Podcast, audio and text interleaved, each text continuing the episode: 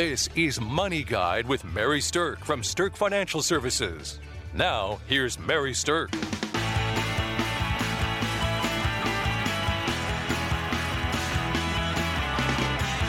Welcome to Money Guide with Mary Sterk, and today's topic is timely tax tips.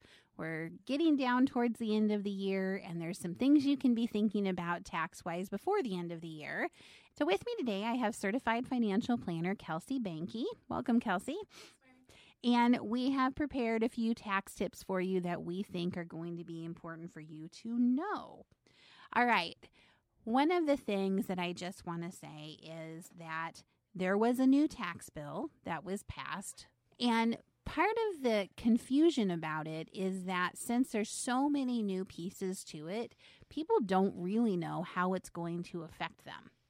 So, we certainly can't tell you how it's going to affect you as a listener, but we can tell you some provisions of it that have changed that we think are going to be just important for everybody to really understand. So, Kelsey, kick us off. What what do you want to talk about first? Well, I think the biggest one, and and people might may or may not be aware of it, but the standard deduction has increased for just about everybody. Right, quite a bit. It's Yep. quite a bit. It's almost double for most people. Hmm And so I think the goal of what they were trying to do with this change is reduce the amount of people that were filing um, itemized. Mm-hmm. And not only is it a lot of cost for a person to file itemized, but then it's also a lot of record keeping you have to do. And there's a lot of uh, fact checking and things like that. I'm sure the IRS does. So to simplify, you know, a, a large number of the, the deduct or the filings out there by just simply doubling the standard deduction, that's going to move a lot of people into a standard filing instead of a itemized filing. Right. So think about that. That's that can be a, a thing that affects you positively, potentially in two ways. Number one, if you were itemizing your deductions before, and the only reason to have done that was because your itemized deductions were going to be bigger than the standard deduction.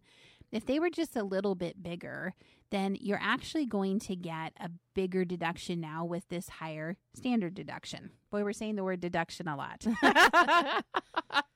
but the um, other thing about it is if you no longer have to file more of a long form tax return, you can do an easy filing if you're not going to do the itemization, then the cost of your tax preparation is likely to go down. So it can really be a double benefit for you. So, with that in mind, you're not really going to know if you're going to itemize or just take the bigger standard deduction until you do your taxes this year and see which one's bigger for you. But hopefully, for most Americans, that one change is going to save them some tax money. Yeah, obviously, if you were just barely above the standard deduction before, that's going to probably be a big benefit for you, Mhm. unless a lot of things really changed. Um, if you were right at the top of where the standard deduction is now, you might not be seeing as much benefit from this change. Right. But if you didn't itemize at all, you just got a big fat extra You deduction, which is Mhm. awesome. Yep, this really um, went to help a lot of uh, people who are filing in the lower tax brackets. It really did. Yeah. Now, the other thing, speaking of tax brackets, then, is that your tax bracket may have changed. So, with the way that things are going to lay out with this new tax law, the bracket numbers have shifted, but because your standard deduction is so much bigger, it might push you down into a lower tax bracket. Or if you are up in the higher echelons of earnings, you might actually be in a higher tax bracket.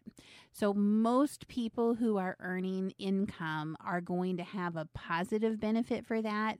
And the people who are going to have a negative impact are some of the top income earners. So, if you're earning more than like 420,000, then um, you're probably going to see an increase in your actual highest tax bracket. But most other people are going to see some level of decrease, which is awesome. Yeah, and this um, this is where you need to be paying attention to what you're withholding at your uh, jobs. Mm-hmm. So what's coming out of your paycheck every single um, time is going to be impacted by where what bracket you're anticipated to fall into. Um, so keep keep aware of that. This is, you know, uh, there's so many things changing this year that um, it really is going to be hard to understand exactly where you should be um, for taxes. But uh, just keep in mind all these little pieces come together to make the, the whole puzzle. Right. So the tax tip to think about when you do file your taxes next next year is this. If you're getting a big refund and you haven't gotten one before, you probably can go change how they're withholding that from your your weekly paychecks. If you owe a bunch of taxes and you haven't owed before, you may need to increase what they're taking out, but you're really not going to know that till you do your filing. So keep that in mind. All right, a couple of things that are major changes is that um, when we talk about alimony and then the health care bill. So we'll tackle those two things next. So it used to be that if you were paying alimony to your ex spouse, the person paying it got to deduct that, and the person receiving it had to claim it as income. Starting in 2019, that is flip flopped. So if you enter into a new alimony arrangement starting next year, the person who's paying the alimony is the one that has to claim it and pay taxes on it, even though they're giving it to their ex spouse. And a person receiving it does not have to count that as taxable income. That's a pretty big shift. Big shift. Um, in, in working with people that are are going through divorces and trying to figure out that property settlement and the alimony and the all you know the, all of that stuff. Um, you really need to understand how this is impacting you from a tax standpoint because it really could shift parts of the puzzle on that For as sure. well. Because now, if the payer is paying taxes on it, it's it's it's a shift. Just trust me on that. Um, so it doesn't seem to be impacting anything that's a current alimony arrangement. However, if you go negotiate changes to your alimony arrangement, um, it, it seems like that would be then putting it under the new rule. So keep that in mind as well if you're trying to change how much you're paying. It might Mhm. not really be in your favor to a change it unless it's a really drastic change in payment. Yeah, and for sure you're going to have to talk to your attorney about that and ask him about the tax impact of making those changes. But one of the things I've heard from some attorneys is they're trying to push people to get their arrangements completed and done in court this year because the new tax law doesn't actually take effect until next year. So for those of you listening, if you're the payer, you might have some incentive to try to get it done sooner, and if you're the one that's going to receive it, you might have some incentive to drag your feet until next year. okay. So the the other thing that I mentioned though was the health insurance change. So inside of this bill that the tax changes did, it said that the penalty that Americans have to pay for not having health insurance coverage is going to go away. So when the Affordable Care Act came into being, they added a tax that basically said if you don't have health insurance, then you're going to have to pay a penalty. And the penalty is based on either a fixed dollar amount or it's a percentage of your income. Okay. That is all going away. Now, while that's nice that it's been eliminated starting in 2019, one of the things that that does is it um, it really starts to crumble some of the primary tenets of the whole Affordable Care Act system. And the Affordable Care Act was built upon the idea of everybody's going to have health insurance, so it spreads the cost out. And if you don't have health insurance, we're going to penalize you on your taxes, which is going to make you probably forced to go get some health insurance. But if you take away the penalty, it may undermine the whole Affordable Care Act system, which means our health care is going to go through another evolution, and there's no fix out there yet for it. so, who knows? But what what that does mean is that if you're thinking about getting some coverage and you're trying to decide, do I want to look now or do I want to look later? It might make you think you want to look now and get something locked in before this tax change happens next year to uh, make sure you've got coverage and you can find some. Yeah, and I think the important thing on all of this is it's a completely changing uh, piece of our our system. So stay tuned for more information. I'm sure we'll have another show on on all of this um, in the next calendar year. Yes, I'm sure we will. you can't have a show about money and not be talking about taxes from time to time. All right, another um, change that has happened, just for people to be aware of, is that mortgage interest is still deductible. It's just a different amount. Okay. So, before the tax bill was passed, there was a ton of speculation about whether or not this would get changed and what would change in it. And basically, what happened is that they changed the amount of the mortgage interest that you could deduct. So, before, if you had a mortgage and it was capped at a million dollars. So if your mortgage was more than a million, you couldn't deduct the interest on anything over a million, but you could deduct the interest on up to a million. And what they did was they reduced that cap down to 750,000. So if your mortgage is above 750, then you're not going to have as much of a deduction anymore. If your mortgage is below 750, it's really not any change for you. However, going back to that same thing that we were talking about earlier, you may not deduct your mortgage interest anymore because if your standard deduction is high enough and your mortgage interest isn't high enough for you to itemize, you may not claim that mortgage interest. You'll just take the higher standard deduction. So, again, it's a swing factor as if that mortgage interest is going to be a deductible thing for you going forward. Congratulations to Mary Sterk and the team at Sterk Financial for earning a spot on two Forbes lists Forbes Best in State Wealth Advisors and Forbes Top Women in Wealth for five years running. Welcome back to Money Guide with Mary Sterk, and today we're talking about timely tax tips to think about before the end of the year. All right, so we have a couple of things that might help you with current year tax planning that we want to talk about. One of the things that we recently did a show on, but if you missed it, you can go back and listen to it again. It's on streams off of our website or on iTunes if you want to find it. But we talked about the concept of doing something called a donor advised fund.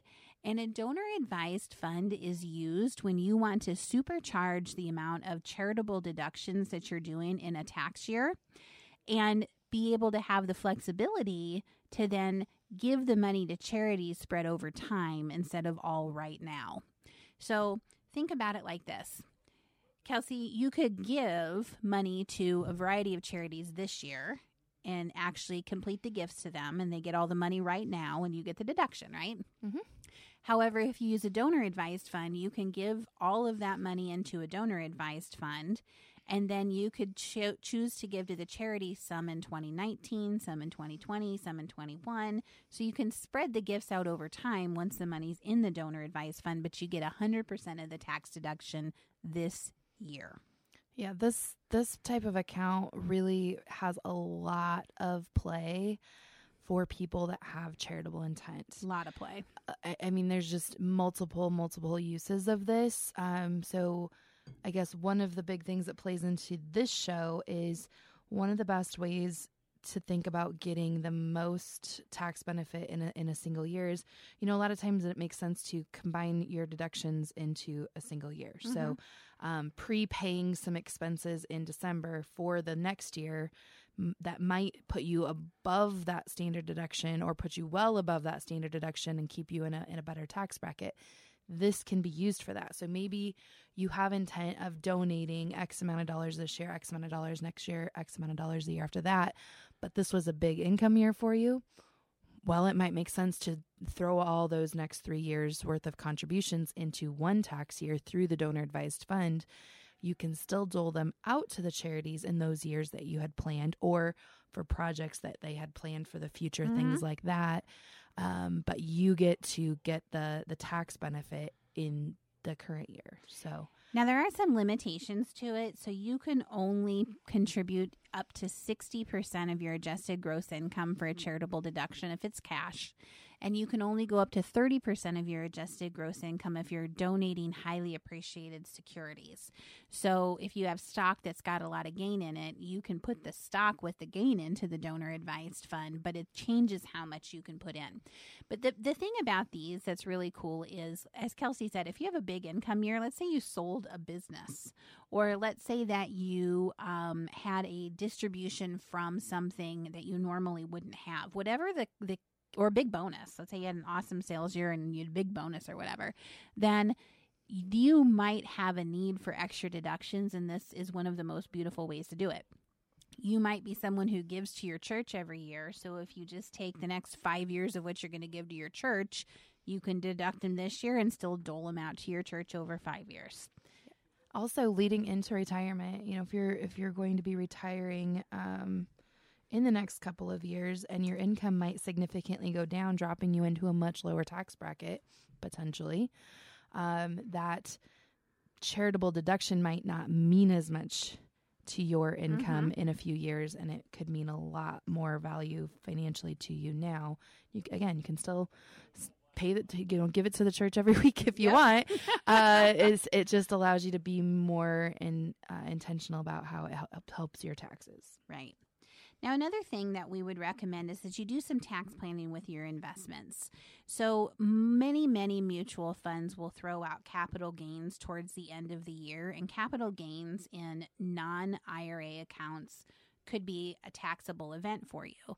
So, once you know what your capital gains impact is, you might want to look through your portfolio to see if you can sell anything else that has a loss on it to wash out that tax impact. We call that tax loss harvesting. Um, and it's that you're going out and taking the losses in something to offset some type of gain in something. There's an art to it. There are certain things that only offset other things. So it's not just easy to just say, I'll buy this and sell that. It's something that needs to have a experienced tax eye look at it. But tax loss harvesting before the end of the year is a strong thing to do if you have larger pools of non IRA investment money. Okay, another um, thing that we want to talk about is spending all of your flexible spending account. I love flexible spending accounts. They are um, a really great way for you to get some expenses out of your taxable income um, by utilizing plans that your employer can offer. But flexible spending accounts do uh, have to be spent in the year that you are contributing to them. Use it or lose it. Yep, use it or lose it. So there might be some amount of rollover, you know, a couple hundred dollars, five hundred dollars, or you might get to include expenses up to two months after, things like that. So know what your rules are at your plan. But if you put money into those, um, you want to make sure you're doing everything you can to spend. That's your money. Don't leave it on the table for Right. somebody else um, or for it to just go away. So, for example, we put money in a flexible spending account. Um, and I told my husband, I said, get to the dentist, get to the eye doctor. I'm getting to the eye doctor, you know, because we thankfully, knock on wood, have had a fairly healthy year. Um, for for all of us and so now we're coming to the end of the year and we have this big chunk of money that if we don't spend it it just goes away so now's the time to go get those things um you know get the per, the extra pres- prescriptions filled get you know the glasses things like that that Cool prescription sunglasses. there you go um so to spend that money that is yours that you had set aside in a smart way for both tax purposes and health planning so Now, if you haven't been to see your CPA and you are a high income earner or a business owner, then for sure you're going to want to look at doing an end of the year tax analysis to see if you should spend money on some other things, whether they're vehicles or purchases of other types of, you know, investment related things for your business. For sure you need to be looking at that and doing that in a timely manner. But for those of you who are not business owners or entrepreneurs that could get some big ticket deductions like that, you also could be looking at what your total contribution has been to your retirement accounts to see if there's room for you to throw more into there. So sometimes what people will do, and this is only if their employer plan allows it, they'll go in and they'll change the amount towards the end of the year that they're contributing to try to throw more into there and try to max it out. So don't forget that that's a good way to bring your tax bill down if you're putting it into a pre tax plan. Okay, the last thing we want to talk about is saving your medical receipts. This is a little bit of a change with the way that the tax laws change too. This one actually changed in favor of the taxpayer. Um, yeah, not always doesn't always go that way, but um, the amount that y- the threshold you have to meet before your medical expenses are deductible was lowered. Um, so it went from ten percent of your adjusted gross income down to seven point five percent, which, uh, depending on your income level, is is a pretty significant change. So if if you have had a lot of of medical costs, and this is one where you, you really should pay attention because it doesn't necessarily take a big event necessarily to push you over that Mhm. threshold. But it, if you have to doctor a lot and you're paying a lot of copays and you're doing a lot of those kind of things, um, any unreimbursed medical expenses can fall into this category. Um, and so pay attention. Maybe you didn't do enough work to have all that data for this year, but definitely pay attention for next year um, to see if that's something that you would be able to deduct um, from your income. Absolutely. All right, we hope these tax tips have been timely and valuable for you. Come see us about an end of the year capital gains review and to look at tax loss harvesting or to talk about the donor advised charitable funds to see if that could be a deduction for you before the end of the year. Thanks for listening to Money Guide with Mary Sterk. The views expressed are not necessarily the opinion of your audio provider and should not be construed directly or indirectly as an offer to buy or sell any securities or services mentioned herein. Investing is subject to risks, including loss of principal invested. Past performance is not a guarantee of future results. No strategy can ensure a profit nor protect against loss. Please note that individual situations can vary. Therefore, the information should only be relied upon when coordinated with individual professional advice. Securities and investment advisory services are offered through Woodbury Financial Services Incorporated, member FINRA SIPC. Insurance offered through Sterk Financial Services, which is not affiliated with Woodbury Financial Services Incorporated. Neither Woodbury Financial Services Incorporated nor its representatives provide tax or legal advice. You should consult a qualified attorney or tax professional to answer your specific questions. Sterk Financial Services is located at 350 Oak Tree Lane, Suite 150, Dakota Dunes, South Dakota, 57049, and can be reached at 605 217 3555. Forbes Best in State Wealth Advisors list includes 10 recipients per state. The award is based on qualitative and quantitative data, rating thousands of wealth advisors with a minimum of seven years of experience and weighing factors like revenue trends, assets under management, compliance records, industry experience, and best practices. The award is not based on portfolio performance or client reviews. There is no fee in exchange for rankings. Third party rankings and recognitions are no guarantee of future investment success and do not ensure that a client or prospective client will experience a higher level of performance or results. These ratings should not be construed as an endorsement of the advisor by any client, nor are they representative of any one client's evaluation.